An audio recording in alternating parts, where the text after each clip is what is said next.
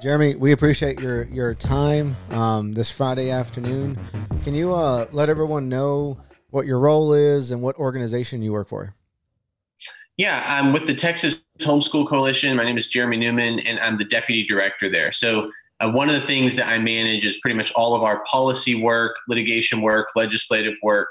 So, uh, you know, of course, that happens during the five month legislative session, but then kind of the next year and a half, that gets into political campaigns and uh, kind of research oriented stuff too. How long have you been with the group? Almost 10 years. Oh, wow. Were you homeschooled yourself? I was, yep, one of six. So, is this why you wanted to move in that direction? It was a combination of that and I think just a natural interest I had in law and politics growing up. I, I grew up in the debate, speech and debate community, so there was a natural transition there. Oh, very nice. There, when you were growing up and um, and us, like the homeschool kids were always outcast kids. Do you still see that today? Are the homeschool kids kind of like outcast kids and kind of get left behind a little bit? Not left behind, but kind of shunned by other students.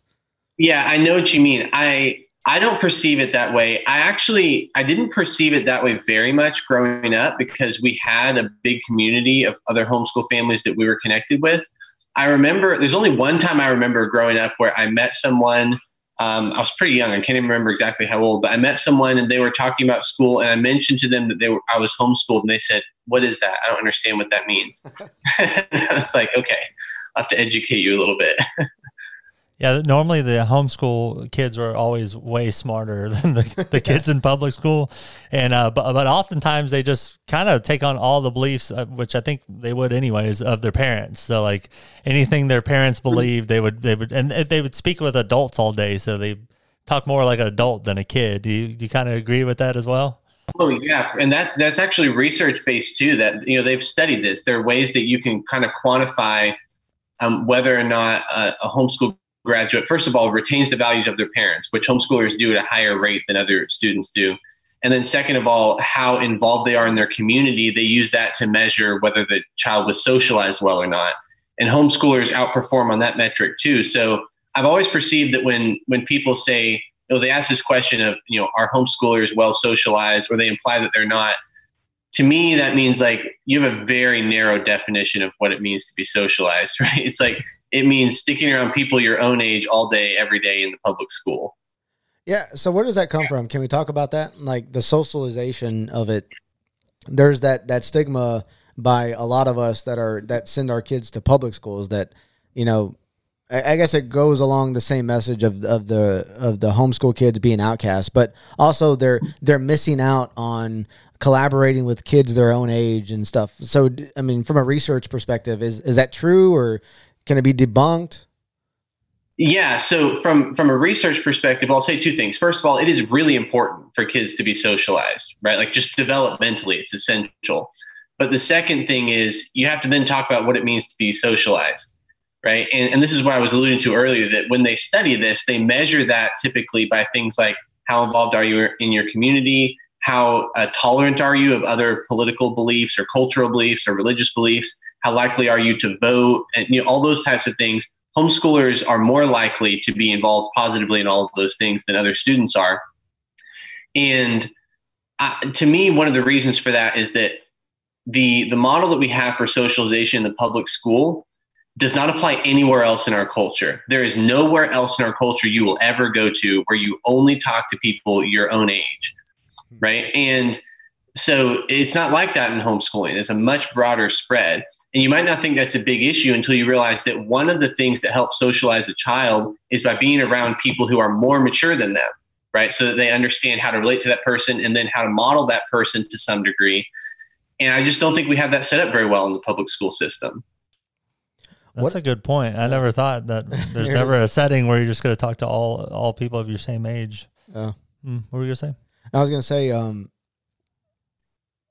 does it, it, it like what are some ways that kids that are homeschooled like that get socialized in in other settings that are just outside of their parents because i know there's programs that mm-hmm. can get the kids involved and there's like homeschool pods. I don't know what the right term is, but there's like homeschool pods where the kids can come together and and and learn like that. But what are some other ways that kids get um, socialized while they're being homeschooled?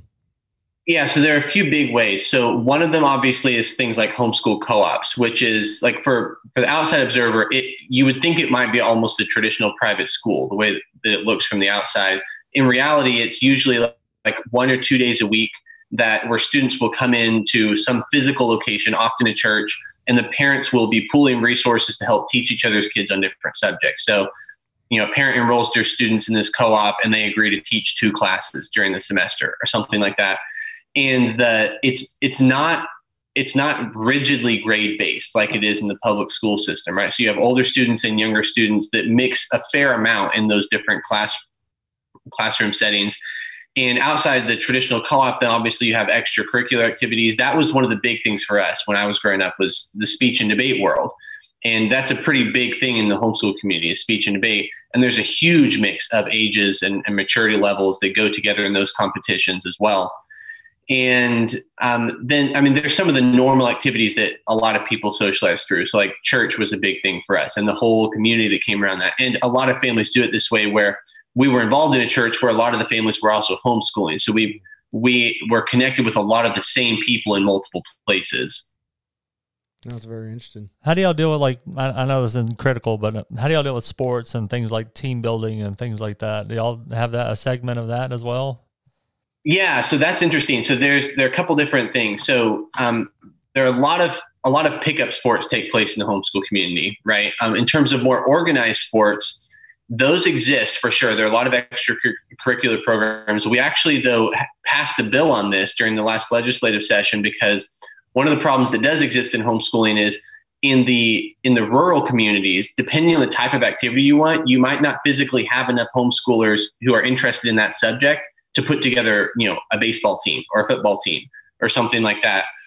And so that's there's an opportunity issue there where some people will drive three, four hours one direction to get to the closest opportunity. And then when you live in the metropolitan areas, they're really expensive.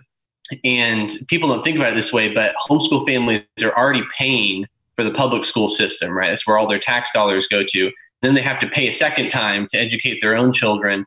And when the activities are prohibitively expensive, then it's just is kind of a barrier to opportunity. So we passed the bill in the last session that allows public school districts to grant access for homeschoolers to come in and participate in UIL activities in the public school. And most other states do it that way, but Texas has been it's taken a long time for Texas to get there. Oh, that's really cool. I, th- that was going to be my next question. So, someone who's homeschooled can go potentially play football somewhere in Texas as well, or ba- or baseball or basketball. Yeah, so right now there are somewhere in the neighborhood of three dozen schools or school districts in Texas that allow that. And the way the bill is drafted, each school district can opt in or opt out to that program. But the answer is yes, that that is possible. Wow. This is for public schools? Or yeah, colleges? public schools that agree to allow homeschoolers in to participate in public oh. school UIL activities. Th- this might be a broad question, but I what are some of the main differences that Texas has compared to other states when it comes to rules and and stipulations for homeschooling kids?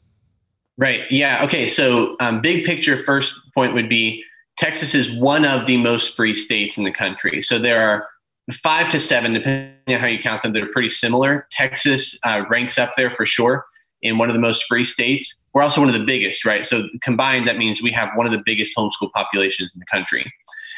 And so, one thing that Texas does that some states do, but a lot don't, is homeschool co ops, like I mentioned before. And it's because in Texas, you can kind of envision it this way that you can think of a very traditional brick and mortar private school on one end of the spectrum. And on the other end, you can think of super traditional homeschool. Literally everything is taught by the parent in the home, in the living room, that type of thing, right? Well, now imagine a spectrum between those. Everything in between exists in Texas. And so um, homeschoolers will do this thing where you know they take some classes in the home, they'll take some classes online, they'll take some classes in what you refer to as a homeschool pod, which is you know a handful of families together in someone's home. Some of them are in a more traditional homeschool co-op. There's a big mix. Um, in fact, I would I've I've joked before with people that the only consistent thing about how homeschooling is done is that it's diverse, mm. and so it's a it's a really interesting place to be because it gives a tremendous amount of control to parents, and that's one of the things that's attractive about it. In other states, in some other states, um, it's much more restrictive. So it'll be things like maybe the parent has to have you know teacher certification to be allowed to teach at all. Maybe you have to get approval from the school district on your curriculum plan. Maybe you even have to get periodic reviews of the student's work from the school district. Uh, it, some of it gets pretty rigid. One thing that's really fascinating though is that if you if you take all of these regulations across the country and then you plot student academic success across and overlaid on top of that, you'll see that the level of regulation has zero correlation to the level of academic success for the student. So you hike up regulations and it gives absolutely no better academic outcomes for the students. Mm. You seem like a metrics person from the uh, talks we've had so far. How do uh, I, I have that, yeah, I have that predisposition for sure. well, that's good. That's a good thing in this in this day of t- day and age. Um, how do the homeschoolers stack up against the um, community uh, public school public school uh, students uh, when when testing into college? Okay, yeah. So if you if you're measuring it with nationally norm standardized tests, which is the typical metric, then as a system, homeschoolers outperform every other form of education by a significant margin. So, um, public school students statistically kind of define the average at about 50%. And, and, to be clear, what that means is these are nationally normed tests. So, it's not saying you got X number of questions right out of X number. It's saying you performed better than this percentage of students who also took the same test. So, public schoolers typically pretty much define the average at about 50% right? Uh, traditional pr- or charter schools outperform public schools. Private schools outperform charter schools. Homeschoolers outperform private schools. And so homeschoolers th- will perform on average about 25 to 35 percentile points above their public school peers. So the average home average public school student will score 50 out of 100 on you know ranked against other students. Average homeschooler student will perform 75 to 85 out of 100. And the thing that's really fascinating is in Texas, we spend over $10,000 per student per year to accomplish that for public schools. Hmm. the average homeschool parent spends $500 or less per student per year to accomplish that. Man, I got a bunch of metrics questions now. I know. so, what do you? I don't know if you know, but what percentage of homeschool kids their parents are were homeschooled? Is that a high number typically? Um, I don't know that exact number. The the related number I can tell you is that, or trend is that it. I think it's seven out of ten, if I remember correctly. It's the vast majority of students who were homeschooled say they will plan to homeschool their own students. Mm-hmm. So the majority of growth statistically that you normally see in the homeschool community is from families who are choosing to continue homeschooling generation, generationally. And then the smaller percentage of growth is people coming in from the outside. But that, you know, with COVID especially, that became a big thing. It'd be funny to do. I, I don't think they have this, this, statistic, but seeing how much smarter parents get compared to public school parents, because you got to get okay. smarter when you. I, mean, I don't know. Public school, you have to get smart too. You have to help Not, the kids I mean, with the test and the homework. A little bit. Yeah. You got to get back into it. Definitely. You just yeah. can't not know. Okay, but. but here's here's something that's fascinating. This is really counterintuitive. That for homeschool parents, whether you have a GED, so you didn't, you know, you never finished high school, or a PhD, right? These two different extremes has virtually no impact on the academic outcomes for the student. So a PhD academic professor homeschools their kids, and a high school dropout homeschools their kids. Statistically, their kids will perform at almost the exact same academic success rate. Wow. And so the point I make to people from that is what that tells me is that the job of a homeschool parent is not to have all the knowledge in their head and to transfer knowledge from their head to their student's head. The thing that makes it successful is creating a good learning environment for the student. And you can do that even if you don't have a PhD. So let's get into that. As I understand it, there's not like one set of curriculum that um, kids in, in Texas have to follow if they're homeschooled. There's like a bunch of different programs. So how does a parent like like I'm I have kids in school and I'm I'm I'm genuinely interested and I want to homeschool my kids. Yeah. But there's just there's so much information. I don't even know where to start. So what if a yeah. parent is interested and they want to take their kids out of public school, how do they get started? Because there's so many other programs to pick from. Yeah. Okay, yeah. So a couple answers. So one of the first interesting things is this is the opposite problem from what everyone had 30 years ago, right? Where there were almost no curriculum options. Now there are so many options that people feel intimidated to start. And um, so if you're in the public school system right now, the very first thing you have to do, legally speaking, is to go through the disenrollment process. You have to. That's true whether it's in semester or out of semester. You have to go through the disenrollment process if you're already in public school. Once you do that, the legal requirements in Texas say that you have to teach a program that over the course of the whole program will cover the subjects of reading, spelling, grammar, math, and a study of good citizenship, which is that last one is basically civics. And so those are pretty loose requirements, right? Like most educational programs will just naturally cover that. So then you get into this market based question of what are all the options? How do I find them? Um, statistically, the average homeschool parent will pull curriculum options from a bunch of different places, and they will also do it differently for every student. And so here's the first thing that I normally tell parents when they're trying to figure out how to get started is the very first thing to realize is get rid of this idea that you have to replicate public school in your homeschool. Doesn't work like that at all. So you're not going to spend eight hours a day doing instruction for your kid because you don't have 40 kids in your class, right? You have two or three.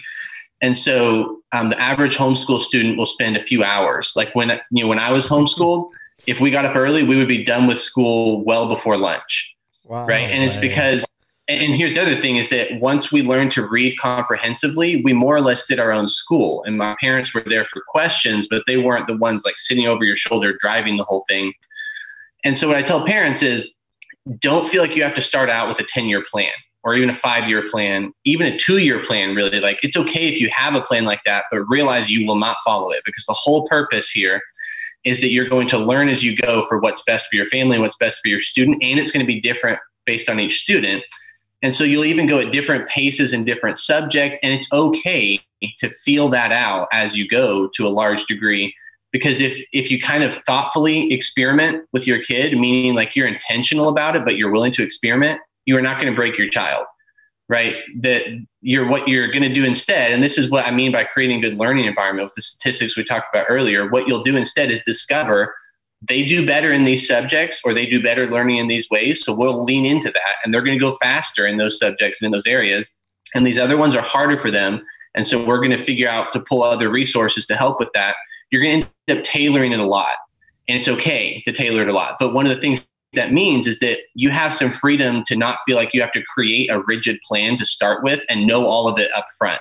Mm. Right. So start with a few things that you're going to do, maybe a plan for the year, plan, expect to be flexible with it, and then you'll kind of build it as you go. And that is actually how it's supposed to be done. What do parents do whenever the program gets to I don't know like like algebra or calculus and the parents don't really know it. The kids obviously don't know it. So who helps them? Like, how do they learn that material?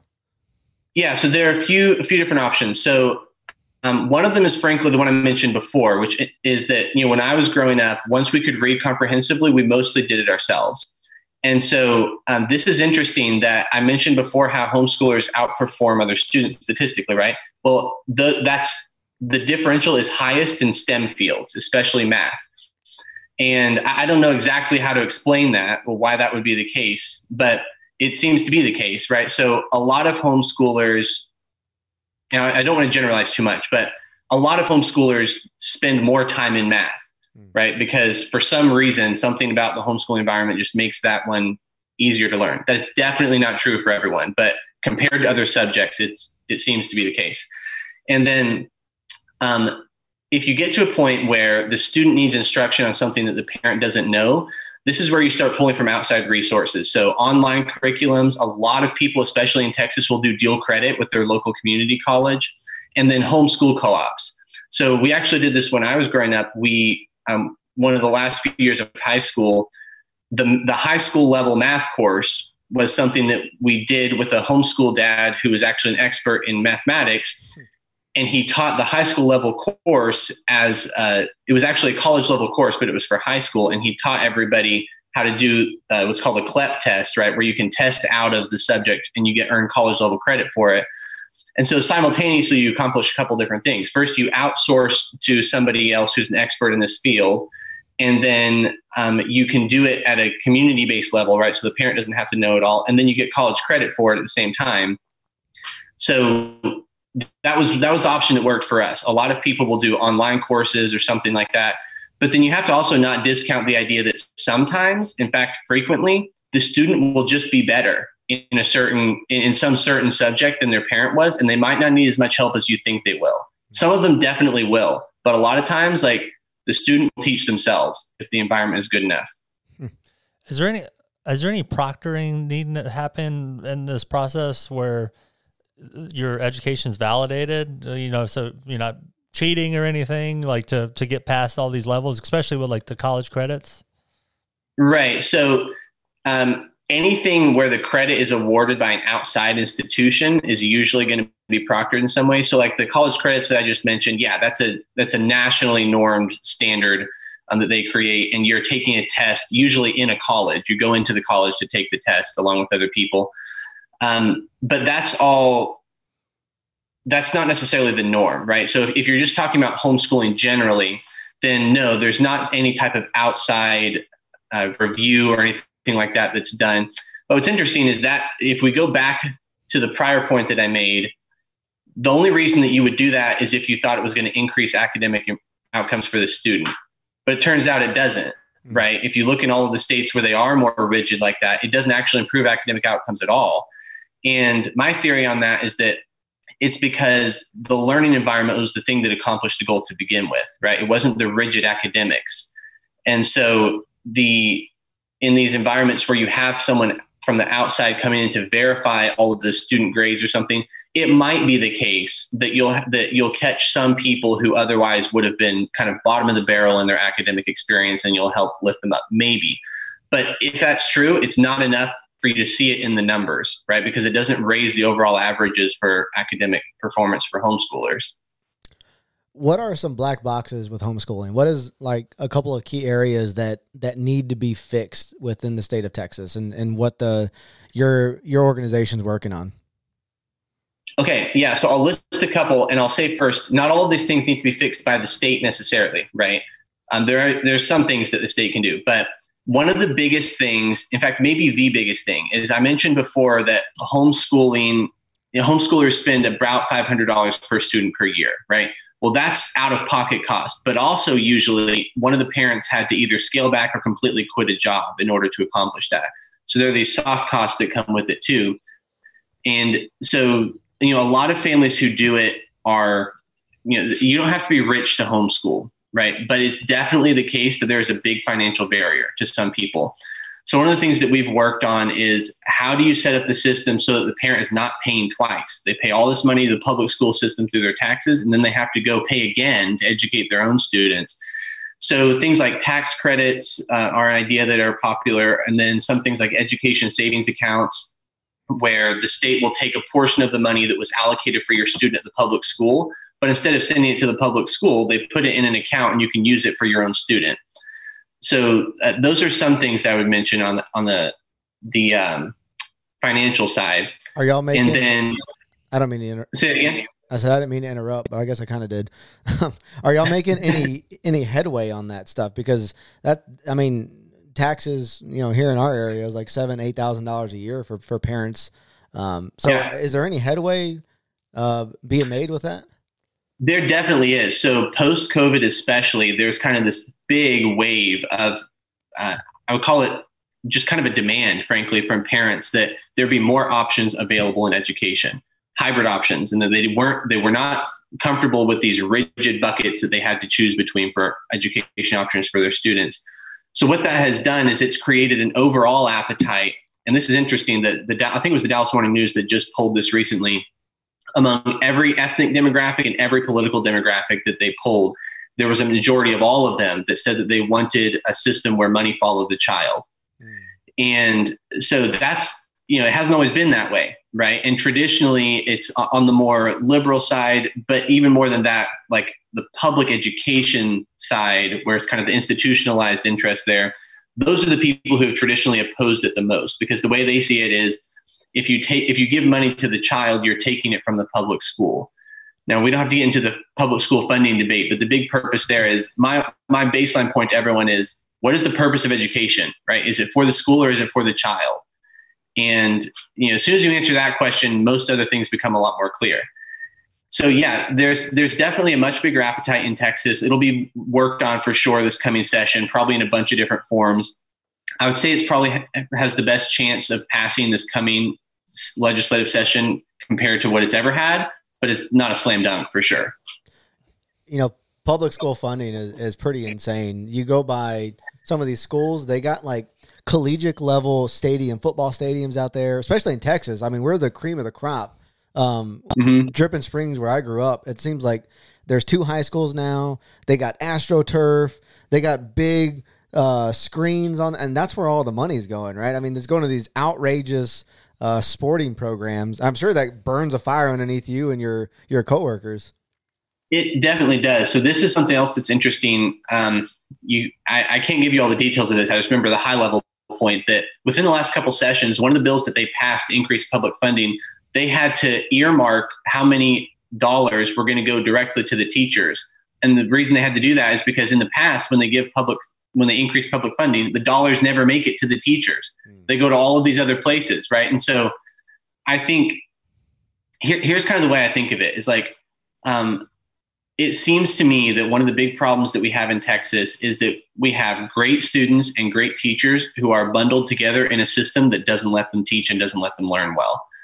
And there's a degree to which you can't totally avoid that when you have a huge system because the bigger it gets, the more rigid it has to get to survive, right? And so you have to accept that cost at some level. But then also you have to realize like, when does it reach the point where you've lost the purpose of the entire system? Right. And and to me, I think if if you put a lot more control in the hands of teachers and students, you get a lot better outcomes. Since COVID, have you have y'all seen uh, a, a big wave of, of teachers leaving the public school system and starting like their own pod or their own homeschool network? Yeah, so uh, there definitely have been some. I the data doesn't really exist to be able to track very well how many people who are starting pods and stuff like that came from the public school system, but you can track it on the other end, right? There was a survey that was done within the last month or two of public school teachers, and I think it was over 70% of Texas public school teachers who said that they were considering quitting their job mm. right? That's like existential crisis level issue, right? Seventy percent of people walk away, the system stops completely, and I think part of it is this. We, we've put teachers in this position now where we don't expect them to just be teachers, right? We expect them to do everything for these students, and not just for the students, but for like forty students at a time, right? You're parenting forty students at a time, and not only is it not possible for the teachers it wasn't their job to begin with, and it's not fair, and it's not going to be effective because the, you then you think on the other end of the spectrum, right, where parents have and they should have right the ability to have a lot of control over their child. But what that means is you get together 40 students from different families and give them one parent you know, for most of the day. You're going to have a lot of disagreement between the parents of the actual students over how that teacher is doing. So it puts a ton of pressure on that one teacher. I just think that it's a, is a systemic issue, right? The way that we've created education, where I, I just think it's almost impossible for a good teacher to ach- accomplish a good result. And it's not actually impossible, right? Some people manage to do it, but especially to do it and then replicate it over time well, really, really difficult. Mm. Yeah, I agree. I was thinking of what if I were, were a homeschooler, what would I miss out on? And I started thinking probably the opposite sex. Like the ability to date while you're in school and talk to girls or talk to boys, whatever, whatever you're into. But what do you what do you say about that being yourself a homeschooler? Did you feel like you missed out on that part of school of uh, public school? Um, I did not. So I think that there are a couple different answers. So one of them is in the homeschool community, it's it's less so now than it used to be, but it's still the case that it is primarily people who are religiously or morally motivated, right? So that actually informs quite a bit how they view things like the dating culture. Um, I don't even agree with all of it, right? How it's been done in the homeschool community in the past, but it does definitely have the effect that if you pick the average homeschool student compared to the average public school student, their dating experience will be different and it's not primarily a level uh, like an access issue. That was a weird word to choose there but opportunity right? Um, it's not primarily based off of opportunity. It's uh, a lot of it is culture right of what people prefer and don't prefer.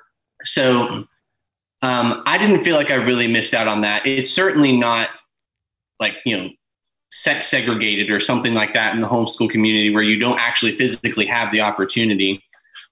I would say that there are parts of that culture in the homeschool community that I did not think were healthy, but I think overall it is far more healthy than the culture that you have in the average public school where it's at this point it's almost like anything goes. That's for sure. That's for sure. No disagreement. Um what about have y'all thought about furthering this even to the college level? Um, because you know most people graduate like 23. If just staying on that path and getting their, I don't know if that exists either. Uh, like continuing to get their bachelor's or master's degree with their with their parents is that is that far fetched or oh, been well, talked about? Do, do you mean like they can actually get their college education from their parent? Yes. So no, that that doesn't exist not in the technical sense just because i mean that's it's an accreditation issue, right? Like I suppose that your parents could create an unaccredited college and give you a degree, but nobody would recognize it, right? And so, well, I just um, I, I, say that because there's a lot of wasted time in college too. Oh, tons of like it. even online, tons we're we're going online and we're like we could probably finish this quicker if we just got to the point, but we're spending a lot of money and time, and I feel like that's probably an opportunity too, if it's possible. So, yeah, I think the way homeschoolers have approached that is they do a lot of them do college differently than the average person, right? So one of them is that a lot of homeschoolers do dual credit.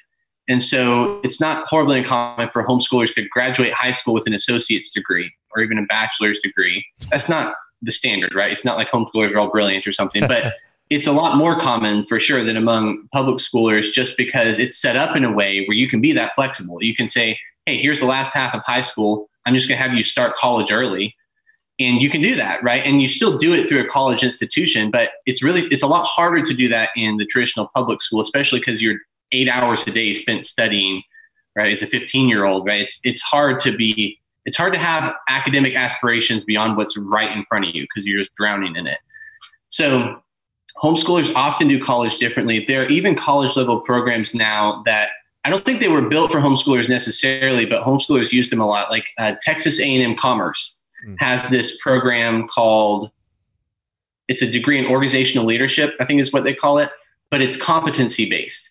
And so what that means is that you can get in there and they have seven week semesters. You can pile on as many courses as you want. And as soon as you test out of the subject, you're done. You get the credits for it. And, you, and so um, the average amount of time that people spend in that program is about two years for a bachelor's degree instead of four.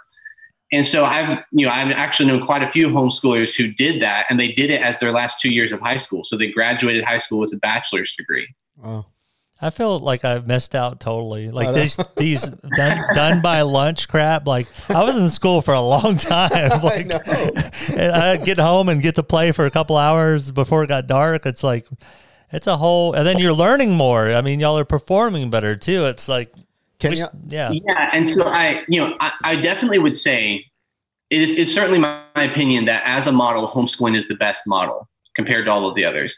I don't want to create this rosy picture that makes people think though, like, hey, there are never any obstacles in homeschooling. It's definitely hard.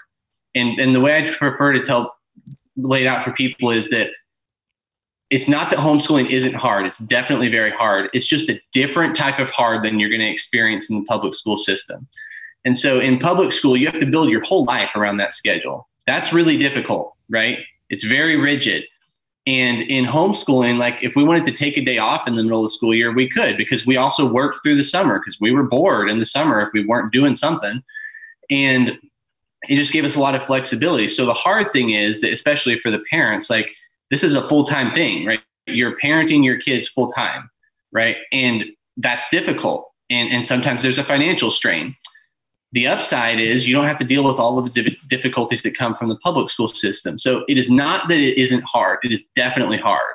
But what you're doing now is probably also very hard. So you just have to pick which one you want.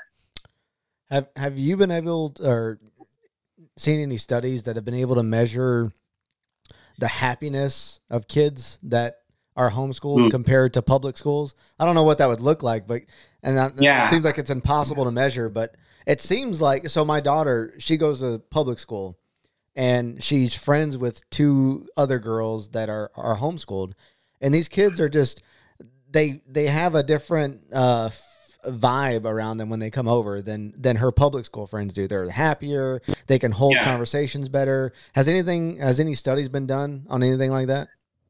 Yeah, so I'm I'm not aware of any studies that would measure something like kind of the the amorphous idea of happiness or um, Like I don't know what the word be like the overall well being of the child or yeah something like that. That's I, I'm not aware of a study that measures that. I have to think hard about how you would measure that.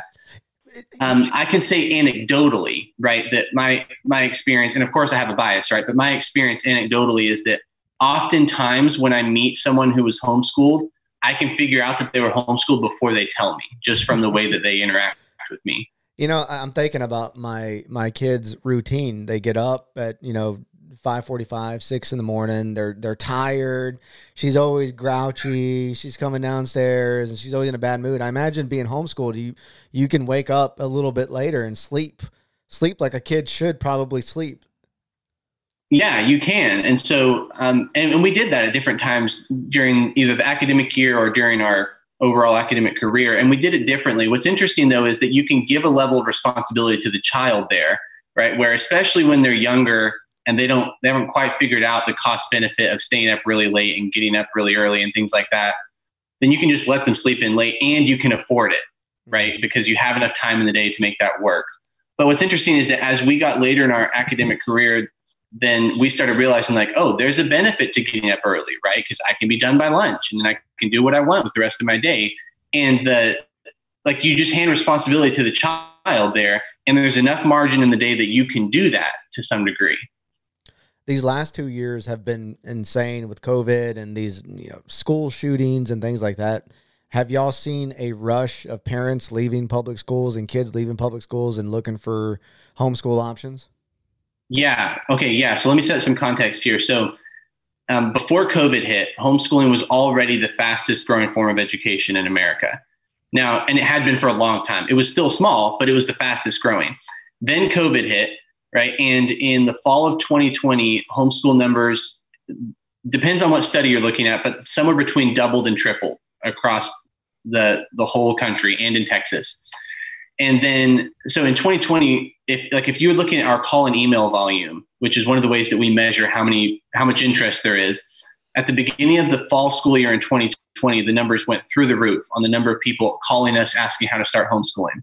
We thought that was a big deal. Then the fall of 2021 came around, and it dwarfed 2020, like not even close. And I, I, I think it was 1,700% higher in 2021 than it was in 2019. And the uh, I think the reason for that is that there was a big core of people who were trying to stick it out in the public school system during 2020. And then when they got to 21 and realized this COVID thing is still happening, then they were like, I'm done. Right. And so fall of 2021 came around and a bunch of them came out. So what we're trying to figure out now is how many of those people are going to stay and for how many of them was it temporary? That's really hard to parse. Um, one of the ways that we measure that is from uh, I get data from the Texas Education Agency that tells me how many people withdrew from the public school in order to homeschool. And then, but it's also it, the data comes in a year late, right? So the number that the data we just got shows the spring of 2020 to or the fall of 2020 through the spring of 2021, and it shows that there was a 40% increase over the prior year of the number of students leaving the public school in order to homeschool. And what's going to be really interesting is when the data comes out for the 21 22 school year, how many of those people stayed, right, in homeschooling versus went back? And, and it's too anecdotal for me to be able to tell you at that point. Uh, at this point, I can say that our perception is that the inc- it is still increasing, but we're off the COVID high. So our numbers, the increase is still bigger and faster than it was in 2019 but it's lower than the 2020 and 2021 peak. That's my perception at the moment. I imagine too with with parents being able to work from home, it's it's probably opened the doors and made it a little more realistic to homeschool their kids. Oh yeah. Uh, yeah, I think definitely that it has, especially considering that like during COVID, when you had public school at home, it was eight hours a day on the computer, right? But when you do homeschooling at home, it's a few hours on the day on the computer. If you're doing it all online, like it's a few hours a day is the point. And so, um, a parent who wants to work remotely, it's much more feasible for them to do that, especially if you kind of if your job is flexible enough that you can move your schedule so that you do school with your child either in the morning or in the evening or maybe split. So it's some of both. And your work hours are during their play hours then it's possible for sure. And is your organization like a, a private organization? It, yeah nonprofit organization. So do you see way in the future when people stop going to public school and going more to home and then that tax dollar isn't really going towards that initiative. Could you see the government stepping in into this private organization and trying to take some control over over that? Yeah. So um, two two answers to that. So the first one would be there is kind of an ever present threat, right? No, no matter what you do legislatively, there's an ever present threat of the government wanting to come in and regulate what they are, what they don't control yet, right? Which is private education. And there's a strong um, natural concern about that in the homeschool community because in the 80s in Texas, people got put in jail for homeschooling their kids. And and people still remember that, right? So there's a strong natural resistance to anything that would give the government kind of a, a foot in the door, so to speak. But then you have to think from the opposite perspective, and this is the way we think about it: is that if we pass a bill that allows tax credits, for example, for homeschoolers, by doing that, we have not created the risk of government regulation. That risk is ever present, and we're going to have to be there to defend against that, whether we have tax credits or not. And if they ever plan to regulate homeschoolers, they're going to have to pass a bill in the House and in the Senate and get it signed by the governor. And they'll have to do that same thing, whether we have tax credits or not. And so we think, look at it and we think we're not going to say that we're going to oppose a good bill now out of fear for a bad bill later, because that that is always the risk. And then you can look at this in terms of data and say, across the whole country, we have more than 30, yeah, more than 30 states now with some type of school choice program, more than 64 programs in more than 30 states. There's not been a single one of them in the last, you know, in decades since these existed where the program created or led to government regulation of homeschooling. And so I hear from homeschoolers sometimes who have this concern strong enough that they would oppose the bill if it were filed in Texas. And what I say to them is, your argument here is essentially that you don't want your neighbor to have the choice to participate in this voluntary program because you fear that it might affect your freedom someday. But that's never happened to anyone anywhere in the country. And you need more than that if you're going to claim that you should be able to control your neighbor's decision. Mm. In Texas, which party is more supportive to the homeschool community? Or is it is it kind of a split? So uh, I, I mean, definitely, I would say the Republican Party, but we have really strong working relationships with a lot of people in the Democratic Party. So um, maybe this is what I would say. You are more likely to find someone in the Democratic Party who's antagonistic towards homeschooling than in the Republican Party, but there's still a ton of supporters in the Democratic Party. So here's a good example. Last legislative session, we passed that bill for UIL access that I mentioned. When it got to the House floor, it was not a partisan split. It was not even close the way I tell describe it to people is it was an establishment versus anti-establishment split. So you had all of the really progressive Democrats who were voting in favor of the bill, and all the conservative Republicans, and then all of the moderates on the Republican side and the Democratic side voted against it.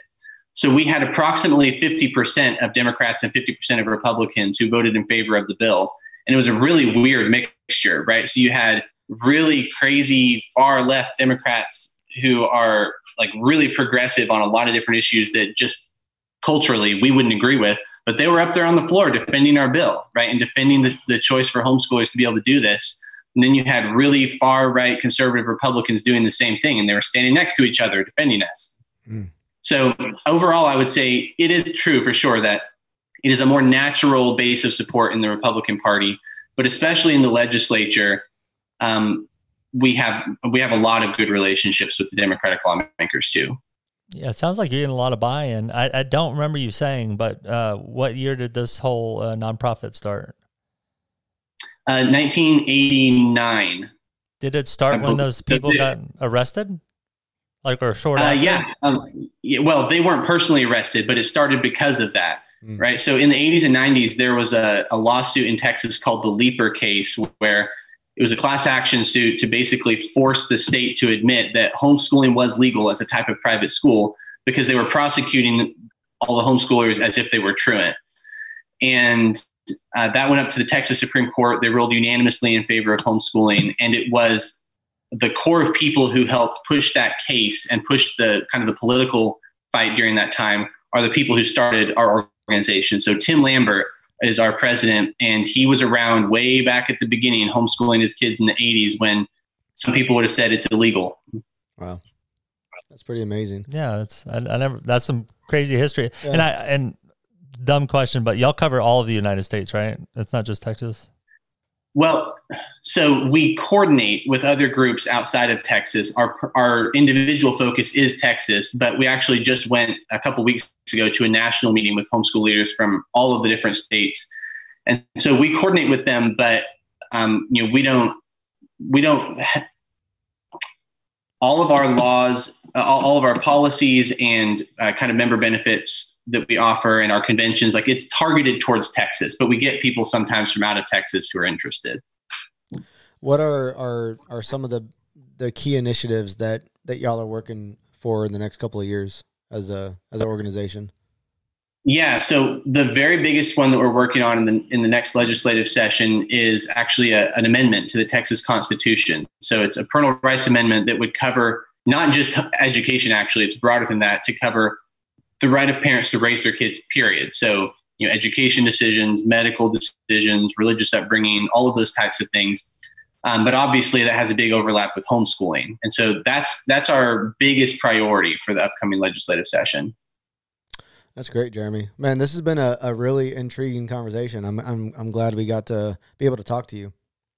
Yeah, no, it's been great talking to you guys. I appreciate it. How can uh, I know this sounds cliche, but but what a I imagine the way that people can really make an impact is to get out and vote. That is definitely the most immediate one, right? The election is right around the corner. And um, we we have a list of endorsements on our website. So we do do candidate endorsements. If people wanted to go there, it's thsc.org slash endorsements is where they can find that list. And then obviously we have the legislative session starting in the spring. And so, uh, you know, it's hard to predict when and where right now, but I can tell people at some point we're going to need people to, you know, call legislators, maybe show up at hearings, and we'll be posting all that information. But we always need people to do to help with that. Awesome, man. So, uh, do y'all have a social media presence where people can follow?